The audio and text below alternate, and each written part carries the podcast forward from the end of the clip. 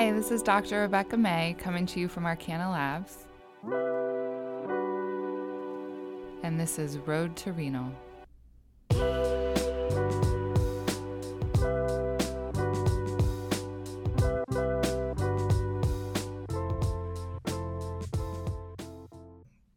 Good morning. Today we have Dr. Kasi with us. Welcome. Good morning, good morning. Good to be here. Thank you so much for coming. So, I just want to get started um, by asking you where you grew up. Oh, so I actually grew up in a small town called Harrisburg, Arkansas, which is in the northeast corner of the state, actually about 30, 40 minutes from Memphis, Tennessee. Oh, okay. So, you're from Arkansas originally. I am from Arkansas. You know, interestingly, Arkansas is a culturally pretty different depending on the area. The area that I'm from is actually a little bit different than here, though. Um, but yes, I'm from Arkansas, although sometimes I just tell people I'm from, from Tennessee because it's a lot easier saying Memphis than it is Harrisburg. How far outside of Memphis? About 30 to 40 minutes. Oh, okay. Yeah.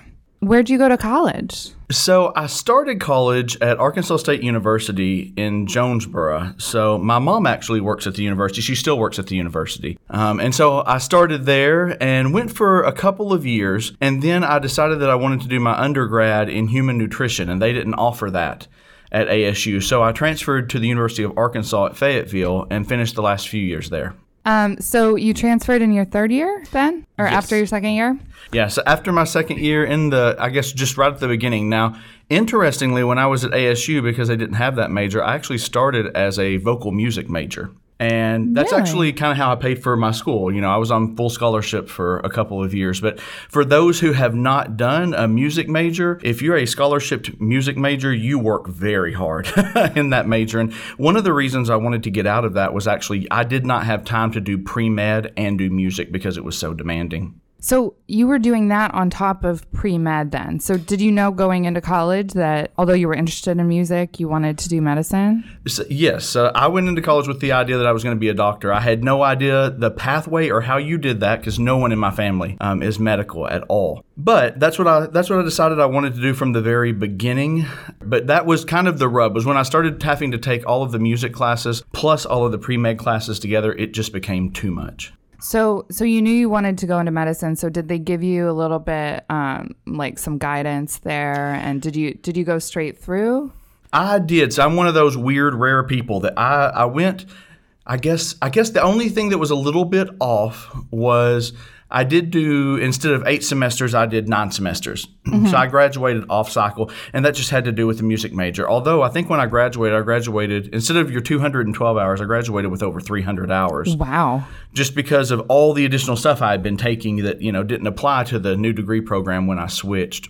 So um so you had like a six month gap then. I did, I did. So I, I had a six month gap, and I just, like I said, I went straight through, applied to med school, got in, came to med school, and then just went. You know, interestingly, went from Fayetteville then to Little Rock and started at Little Rock at UAMS for med school. Oh, you did. Yeah. So I've done everything in Arkansas, which I'm very happy that with the course and the way things have worked. Sometimes I see other people who have gone to many different places, and I feel like that is potentially a missed opportunity. Although I'm not sure I'd be any happier had I done that, had gone somewhere else. Yeah. So so you were here for medical school and then you stayed for residency? I did. So, you know, I had a very interesting kind of first exposure to pathology. So, pathology was not on my radar. I had never heard of a pathologist when I started med school. I knew nothing about pathology. But I was actually on my very first um, third year clerkship in internal medicine, and I was on an incredibly busy service, incredibly busy ward. It was actually a wonderful clerkship, that one, though. I really enjoyed it. But it was just, it felt chaotic. You know, mm-hmm. I, I guess if you go to wards for the first time, they always just feel so chaotic because you don't know what's happening. And I remember at one point they had done a bedside procedure and had a specimen, and they sent me down to pathology with the specimen. And I went down, and it was utterly quiet. Of course, you know, it's in the basement of the hospital where all pathology departments tend to be. And it was just utterly quiet. Um, and so I actually handed off the specimen, but there was a pathologist that was sitting there. And I got to talk for a few minutes, and they were just really kind. And I, I remember asking them just, oh, well, you know, what do y'all do in pathology? And they talked to me maybe for three or four minutes. And that was kind of the nidus, I guess, of where I started to learn what pathology was. And from that point on, I just started asking more questions and learning more about it.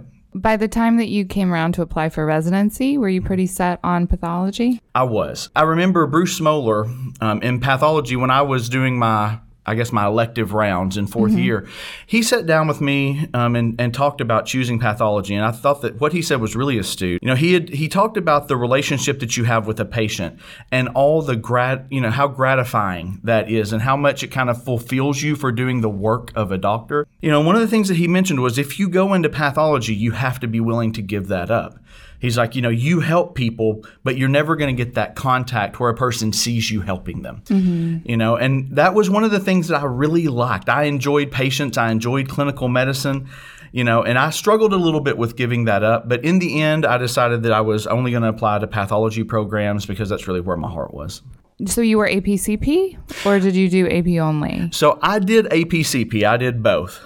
So when did you discover renal path? So this is actually something that I was incredibly lucky. So Neriman Gokden is a urologic and renal pathologist at UAMS. And my first year of residency, and not very far into my first year, maybe just three or four months, you know, I, I was one of the lucky ones that got to do Surge Path as my very first rotation, right? Yeah. And she was the director of AP at the time. So she had had, you know, I, I had done that, and I can't remember, I had had two rotations where I'd had quite a bit of exposure mm-hmm. to her. And so she just happened to ask me to have a meeting with her. And when I met with her, she just said that she felt like a lot of the things that I had strength in were things that would be really good in a renal pathologist, and that if I was willing, that she would start showing me some cases and just mentor me a little bit and see if that might work for me, if renal pathology might be a good fit. Um, of course, I had no idea. At that point, I had never even seen a medical renal biopsy. I had no idea what the field was. But Dr. Gokden was really the source of getting me into renal. You know, she started saving all of her cases. She would bring them by.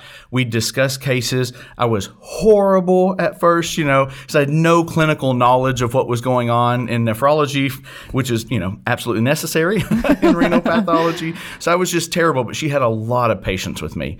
Um, and she spent several years helping to groom me and helping me find the opportunities that would work best for me. Wow, so she really saw something in you from the very beginning. I guess so. I don't know what it was because I don't see it, but um, she, like I said, she really helped. You know, so many of the decisions that I had to make at that point, you know, throughout those four years, you know, were really difficult, and she really was very helpful with multiple of those decisions.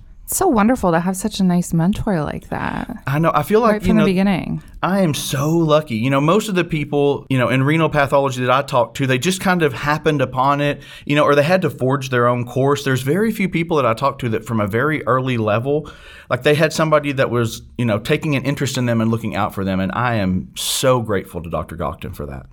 So, did you do any rotations here then during residency? So that's one of the things that my program was so helpful in this aspect, and that they really believed in. If you found something that excited you, they wanted to help you get more exposure to that.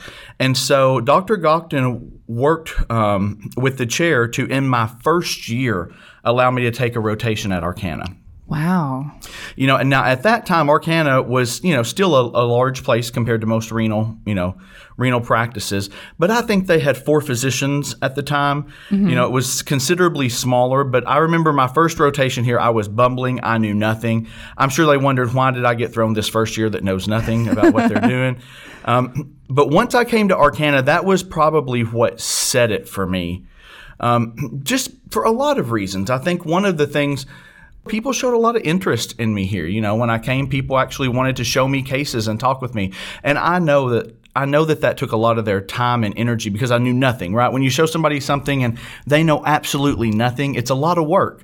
But Yeah. a lot of people put a lot of time into me, and I guess I came away feeling a little bit special. You know, even though I wasn't, it made me feel that way, and so I had a really positive first experience, and that's that set it for me. After my rotation at Arkana, I decided I wanted to do renal pathology, and I focused on that all the way through my residency. Um, I did two additional rotations in renal in my residency as well. So, how many months total during your residency? Was it three months? Three. Yeah. Wow. Yeah, I was very lucky. So I had three months during my residency to do renal. You started fellowship. Um, Right. And at that time, it was a few years after you first rotated here. It was. Was there still uh, just four attendings? No, so there was more at that point. Of course, I I did my fellowship with Dr. Ambruzs Yes. as well, right? So Yeah. um, we got into lots of trouble that year. But shortly after we started, I believe Dr. Hennigar started around that time as well, and Dr. Bonsib started right around the time that we started as well. So we had several new people. So most of the people that you see here now, me, I mean, the majority of them were here at that time, even if they were starting right at the same time. What's the area that you're most excited about in Renal Path?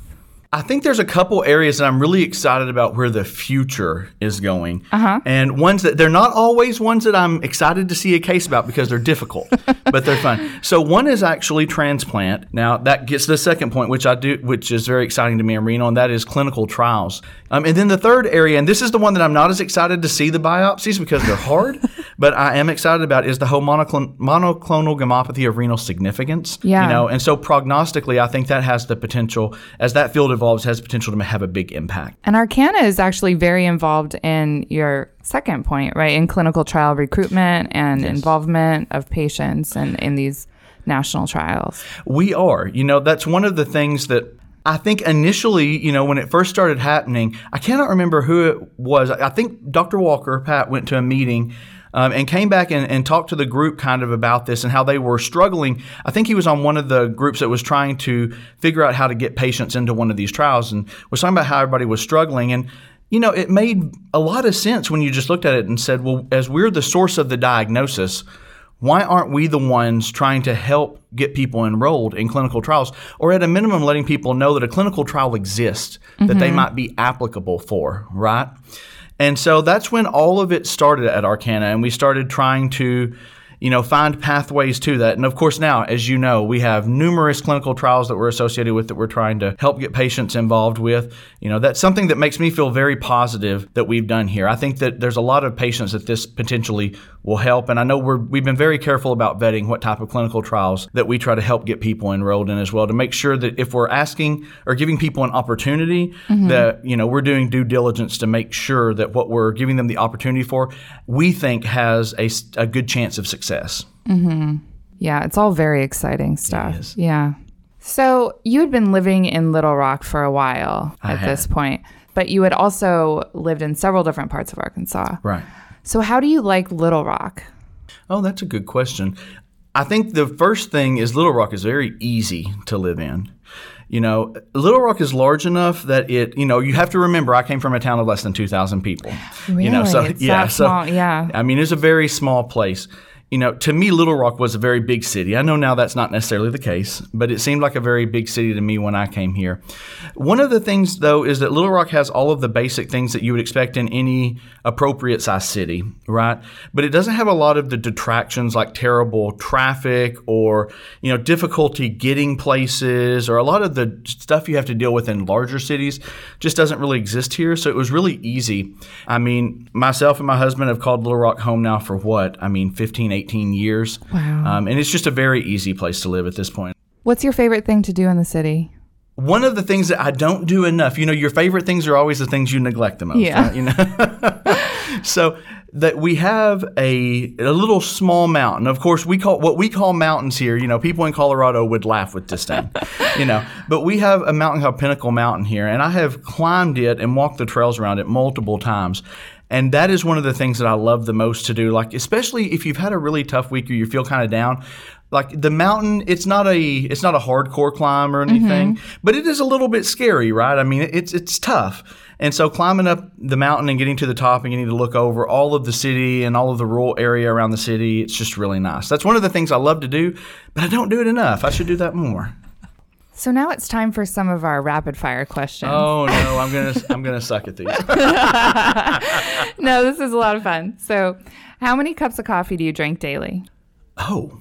If I do drink coffee, usually I drink a big Yeti full of coffee, so it's probably two cups at a setting. Oh, okay.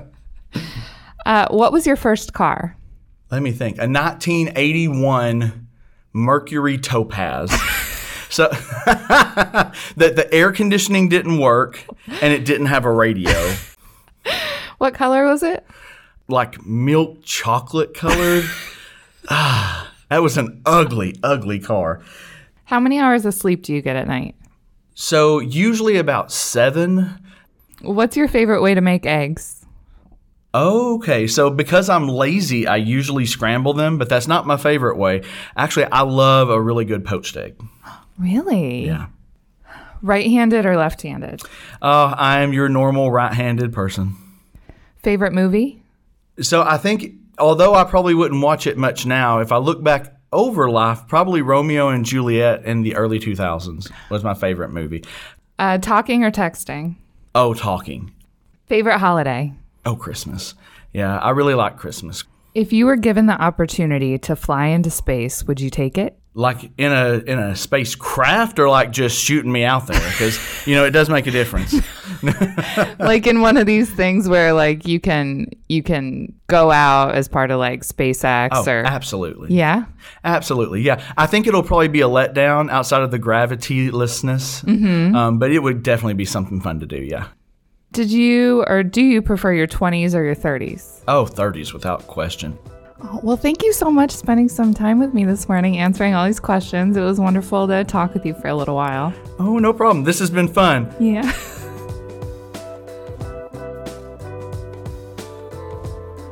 Thank you for listening. This podcast and more can be found in the iTunes Store. For more information and educational programming like this, follow us on Facebook and Twitter, or visit us on the web at arkanalabs.com.